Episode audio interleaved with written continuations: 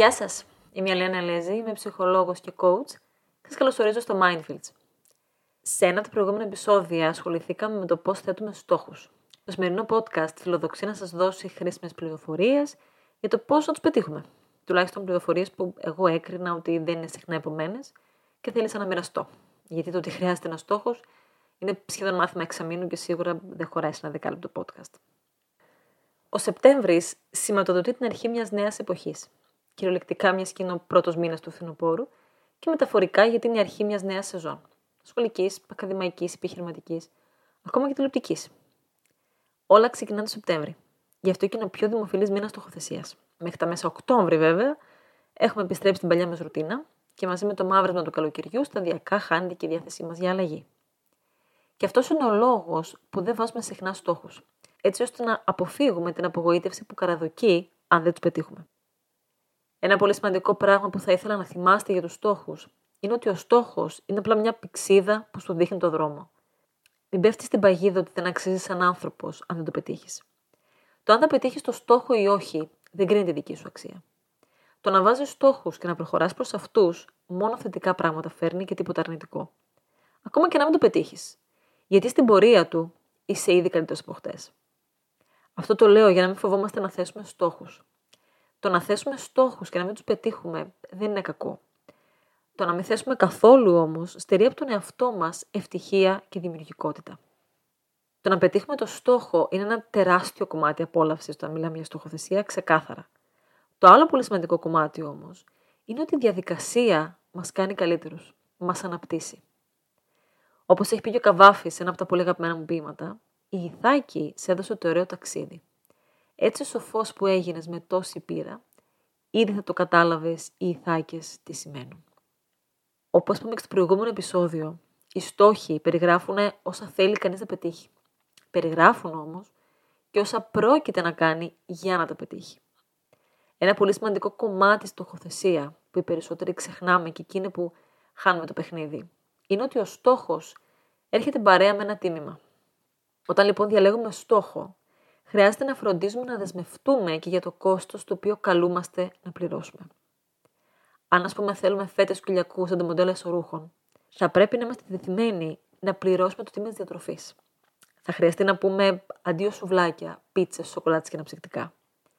Και να καλωσορίσουμε στη ζωή μας τις σκληρές που είναι στο γυμναστήριο, τα λαχανικά και τα φρούτα. Αν δεν υπολογίσεις και δεν αποδεχτείς αυτό το κουτάκι στους όρους, δεν μπορείς να πας πολύ μακριά με το στόχο. Η αληθινή πρόκληση λοιπόν με τους στόχους δεν είναι αν θέλουμε το αποτέλεσμα, αλλά αν είμαστε πρόθυμοι να αποδεχτούμε τις θυσίες που χρειάζεται για να το έχουμε. Όλοι θα ήθελαν να μετάλλιο. Λίγοι όμως είναι πρόθυμοι να κάνουν την προπόνηση του Ολυμπιονίκη. Το πρώτο πράγμα λοιπόν που χρειάζεται να κάνετε στη διαδικασία της στοχοθεσίας είναι να υπολογίσετε τι χρειάζεται να θυσιάσετε ώστε να το πετύχετε πόσο διατεθειμένοι είστε να το κάνετε και πόσο αξίζει τελικά η θυσία. Δώστε αξία στο στόχο σας. Βρες το γιατί. Γιατί είναι σημαντικός αυτός ο στόχος. Γιατί σε νοιάζει. Ποια αξία έχει μέσα. Ποια αξία σου θρέφεις. Ο Ρόμπερτ Σαπότσκι είναι Αμερικανός νευροδεκρονολόγος και καθηγητής του Πανεπιστήμιου του Στάνφορντ. Ο Σαπότσκι λοιπόν σε έρευνες που έκανε σε ζώα και ανθρώπους απέδειξε ότι η υποκειμενική μας κατανόηση σχετικά με το γιατί κάνουμε κάτι είναι τόσο θεμελιώδης που καθορίζει αν αυτό το κάτι θα μας επηρεάσει θετικά ή αρνητικά. Μπορεί δηλαδή να κάνουμε την πιο υγιεινή δραστηριότητα, όπως είναι το να τρέξουμε, και να μας αρρωστήσει αν το κάνουμε επειδή κάποιος μας αναγκάζει να το κάνουμε, αντί να το κάνουμε θελοντικά. Το γιατί σου παράγει ντοπαμίνη. Η ντοπαμίνη είναι μια ορμόνη που σχετίζεται άμεσα με τα κίνητα και τις επιθυμίες μας. Στην ουσία, είναι η βασικότερη ορμόνη που μας δημιουργεί το κίνητρο να επιτύχουμε ένα στόχο. Πειράματα που έχουν γίνει έδειξαν ότι όταν τα επίπεδα ντοπαμίνη στον εγκέφαλό μας είναι πολύ χαμηλά, ακόμα και αν αυτό που θέλουμε είναι σε απόσταση αναπνοής, δεν θα κάνουμε την παραμικρή κίνηση να το αποκτήσουμε. Όχι επειδή δεν το απολαμβάνουμε πια, αλλά γιατί έχουμε χάσει κάθε κίνητρο. Σαν να μην έχει βενζίνη το αυτοκίνητο ένα πράγμα.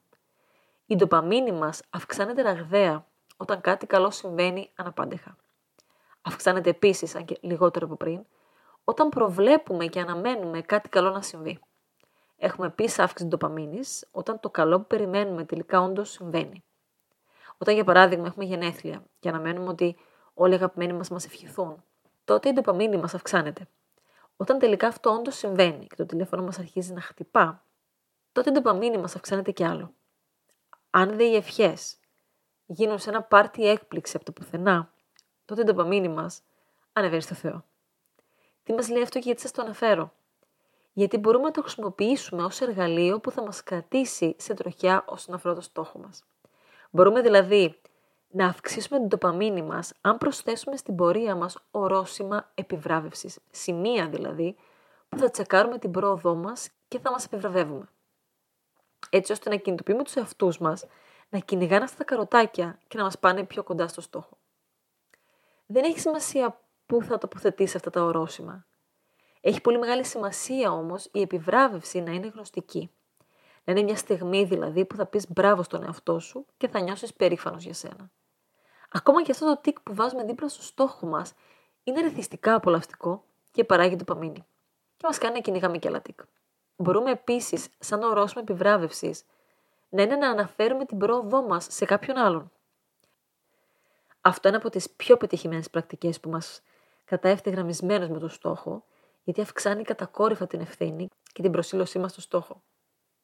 Έχω ξαναναφέρει σε προηγούμενο podcast τη φράση του Tennessee Williams ότι οι άνθρωποι κάνουν πολύ περισσότερα για να αποφύγουν αυτό που φοβούνται, παρά για να αποκτήσουν αυτό που λαχταρούν. Με εντυπωσίασε λοιπόν όταν πρόσφατα διαπίστωσα ότι η νευροεπιστήμη απέδειξε με έρευνες ότι αυτό ισχύει. Ακούμε συχνά πόσο σημαντικός είναι ο οραματισμός στην επίτευξη ενός στόχου. Να φανταζόμαστε δηλαδή πώς θα είναι όταν τον κατακτήσουμε και όλα πάνε καλά. Το NLP βασίζεται πάρα πολύ σε αυτό. Και όντως οι έρευνες έδειξαν ότι είναι αποτελεσματικό και μας ενθαρρύνει. πρόθεσμα. Δεν κρατάει πολύ. Το να βλέπουμε μόνο την επιτυχία και το τέρμα είναι καλό για να θέσουμε στόχους ή για να πετύχουμε βραχυπρόθεσμους στόχους. Μπορούμε δηλαδή να το χρησιμοποιήσουμε για του μικρούς στόχους που μας πάνε στο μεγάλο στόχο μπορούμε να χρησιμοποιήσουμε τον οραματισμό στην αρχή της στοχοθεσίας, ίσως και να επανέλθουμε στη μέση της διαδικασίας. Αυτό όμως που έχει σχεδόν διπλάσια μεγαλύτερη επίδραση πάνω μας, είναι να σκεφτούμε τι θα γίνει αν δεν τα καταφέρουμε. Πώς θα είναι η ζωή μας αν αποτύχουμε. Ξέρω ότι αυτό έρχεται σε αντίθεση με σχεδόν όλα όσα έχουμε μάθει για την αποτυχία και την επίτευξη του στόχου. Και θα ήθελα πάρα πολύ να σας πω ότι χρειάζεται να σκεφτόμαστε μόνο θετικά και να εστιάζουμε σε λιβάδια, ροδοπέταλα και πεταλουδίτσες. Από ό,τι φαίνεται όμως, η επιστήμη έχει διαφορετικά δεδομένα και αν σκεφτούμε πώς λειτουργεί το σώμα μας, έχει κάποιο νόημα. Το άγχος είναι παραγωγικό μέχρι κάποιο βαθμό. Που στον κάθε άνθρωπο είναι διαφορετικό το νούμερο έτσι. Δηλαδή, εγώ μπορεί να είμαι full παραγωγική στο 3 και ο άλλος να είναι το ίδιο παραγωγικός με μένα στο 9. Που εμένα να ανεβάσει το άγχος μου στο 9, στην καλύτερη θα παγώσω και το πιο πιθανό είναι ότι θα έχω πάθει εγκεφαλικό στο 6. Το να προοικονομήσουμε την αποτυχία μας δείχνει να είναι ο πιο αποτελεσματικός τρόπος ώστε να πετύχουμε το στόχο μας. Ενεργοποιείται η αμυγδαλή, που είναι ένα σύστημα νευρώνων που συνδέεται με το φόβο, το άγχος και την ανησυχία. Και είναι από τα πιο βασικά συστατικά για τη στοχοθεσία και την επίτευξη του στόχου. Αυξάνεται η αρτηριακή μας πίεση και γενικότερα ο οργανισμός μας μπαίνει σε ετοιμότητα να δράσουμε. Κάτι που δεν συμβαίνει όταν σκεφτόμαστε πόσο καλά θα πάνε όλα. Γεγονός που δείχνει ότι το σώμα μας και το μυαλό μας είναι πιο αποτελεσματικό όταν πρόκειται να αποφύγει αυτό που φοβάται, παρά για να αποκτήσει αυτό που επιθυμεί.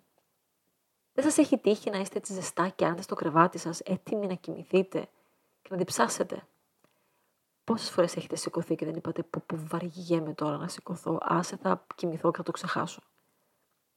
Αν όμως δείτε μια τεράστια ράχνη ή μια αρκούδα στο δωμάτιο, πόσο γρήγορα πιστεύετε θα έχετε φτάσει στην εξώπορτα; Επειδή το κομμάτι αυτό είναι πολύ εύκολο να παρεξηγηθεί, θέλω να διευκρινίσω ότι το ζητούμενο εδώ δεν είναι να σκεφτούμε ότι είμαστε μια αποτυχία.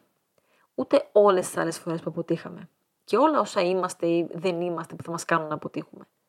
Το ζητούμενο είναι να προβλέψουμε τι θα γίνει αν αποτύχουμε.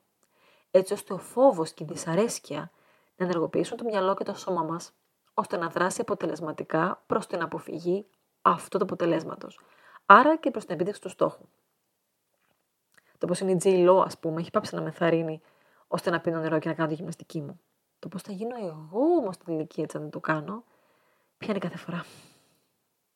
Κλείνοντας, αν υπάρχει ένα πράγμα που θα ήθελα να κρατήσετε από αυτό το podcast, είναι να μην φοβάστε να βάζετε στόχους. Να το κάνετε ρουτίνα σας. Να τολμάτε να ανοίγετε δρόμους προς την κατεύθυνση που επιθυμείτε να πάτε. Αν δεν τους πετύχετε, δεν έγινε και τίποτα. Πάμε για τον επόμενο. Να θυμάστε ότι η διαδικασία και μόνο μας κάνει καλύτερους από χτες. Είμαι η Ελένα Ελέζη και ακούγατε Mindfields. Για σχόλια, ερωτήσεις ή οτιδήποτε άλλο μπορείτε να στείλετε τα email σας στο elenapapakielezi.coach ή να με βρείτε στο Instagram mindfields.coach.